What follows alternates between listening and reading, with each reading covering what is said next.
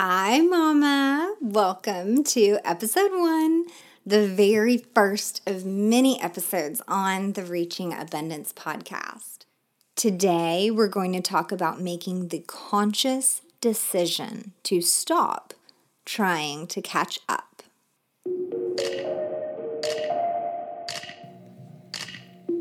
Welcome to the Reaching Abundance podcast, where your host, Virginia Elder, shares helpful guidance for moms around positive mindset, creating simplicity, practicing true self care, and most of all, money management. Her financial journey toward a better life blossomed into an insatiable desire for overall happiness and abundance.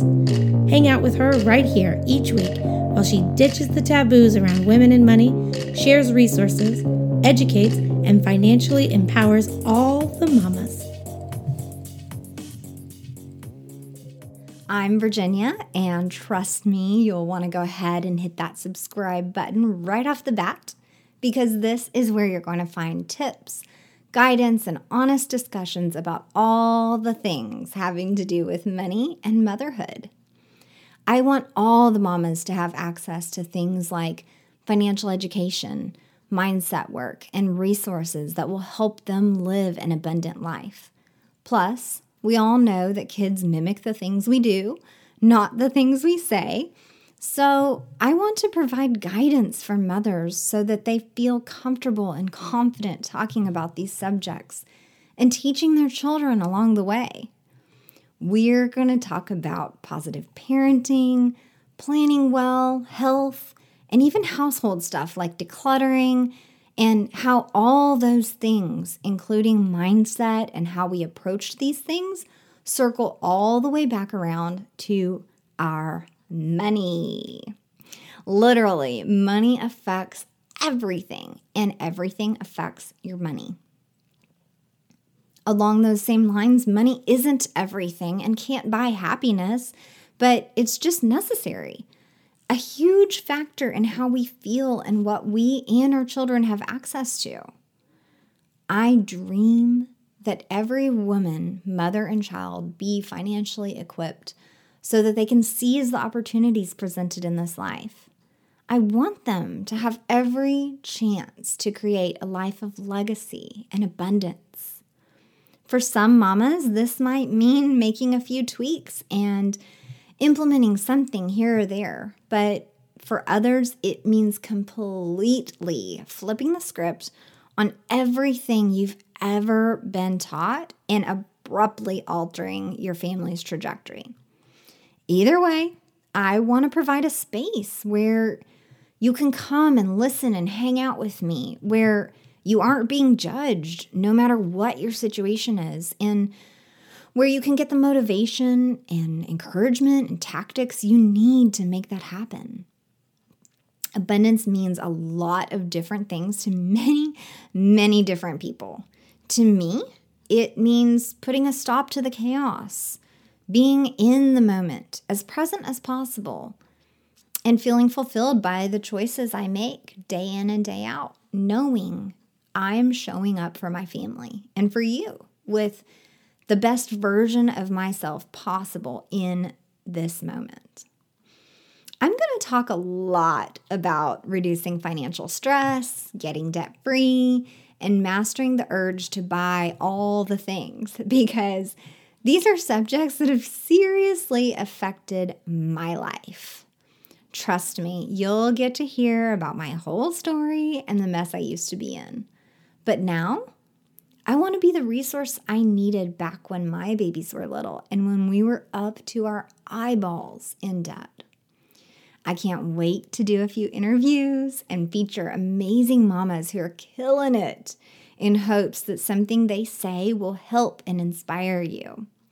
I'll share freebies, I'll let you know about upcoming events, tell you about books and apps that I love whatever it takes and uh, whatever I can do to just share out the things, anything that may help a mama out there. So, today's episode is really an introduction, me just inviting you to join me along this journey. I'm a regular mom. I have two young kids and I just do my best, just like you. I try to work out. I attempt to look put together. And just like you, there are definitely days where I feel like I'm just completely failing at everything.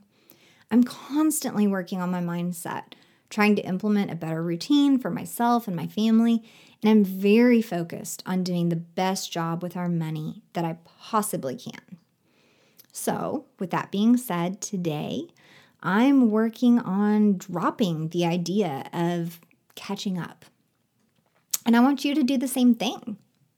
Catching up on bills, on Facebook, on emails, on how far you think you should be at this point in your life. We have got to drop the idea that we need to catch up. If we feel like and think that we need to catch up, that means we're already under the belief that we're behind. And if you're feeling behind, then it's likely that you feel like whatever you already accomplished wasn't good enough. You weren't fast enough, you didn't focus long enough, and for some reason, you aren't enough. So you feel like you need to catch up. I'm willing to bet that all of us can make a list a mile long about things that we need to catch up on. I need to hurry up and produce more podcast episodes. I've got to catch up with who's ever already been producing for a year. Uh, no. I need to catch up on that presentation. I haven't spent enough time on it and it's no good yet. Ugh. I need to catch up on my reading. I was supposed to already have had read eight books this year. like, wah, wah, that's not happening. We're constantly walking around telling ourselves that whatever we did isn't complete enough, good enough, or polished enough. We're burdening ourselves with thoughts that probably no one else has verbalized that we need to do, but we think we have to do it. A big part of this is that our society doesn't celebrate progress enough. We tend to only give and receive praise when we've reached the goal and produced the complete product or finished the race. I wrote an article about this, and one of my fellow bloggers published it on her site. I'll link it in the show notes. It was about celebrating the progress we make, not just the end result. Being proud that we've read half a book because that's more than most people congratulating ourselves on getting our kids to school on time every day this week and getting ourselves to work every day this week instead of just second guessing if we're going to be able to keep this up for the whole school year. Are you already planning your failure? Seriously? Are you already allowing negative mental voice in your mind to tell you that you won't be able to finish that book or that you won't be able to continue this great trend? It happens to me all the time. And you know, the worst part? that negative voice is so normal to us that we don't even notice it anymore. I've heard it so long throughout my whole life that I I thought for the longest time that it was my mind it's been there so long and it spoke to us so often that it's just accepted as a part of our own thought process. So, I want to challenge you this week to notice that negative voice, first of all. I'm doing the same thing.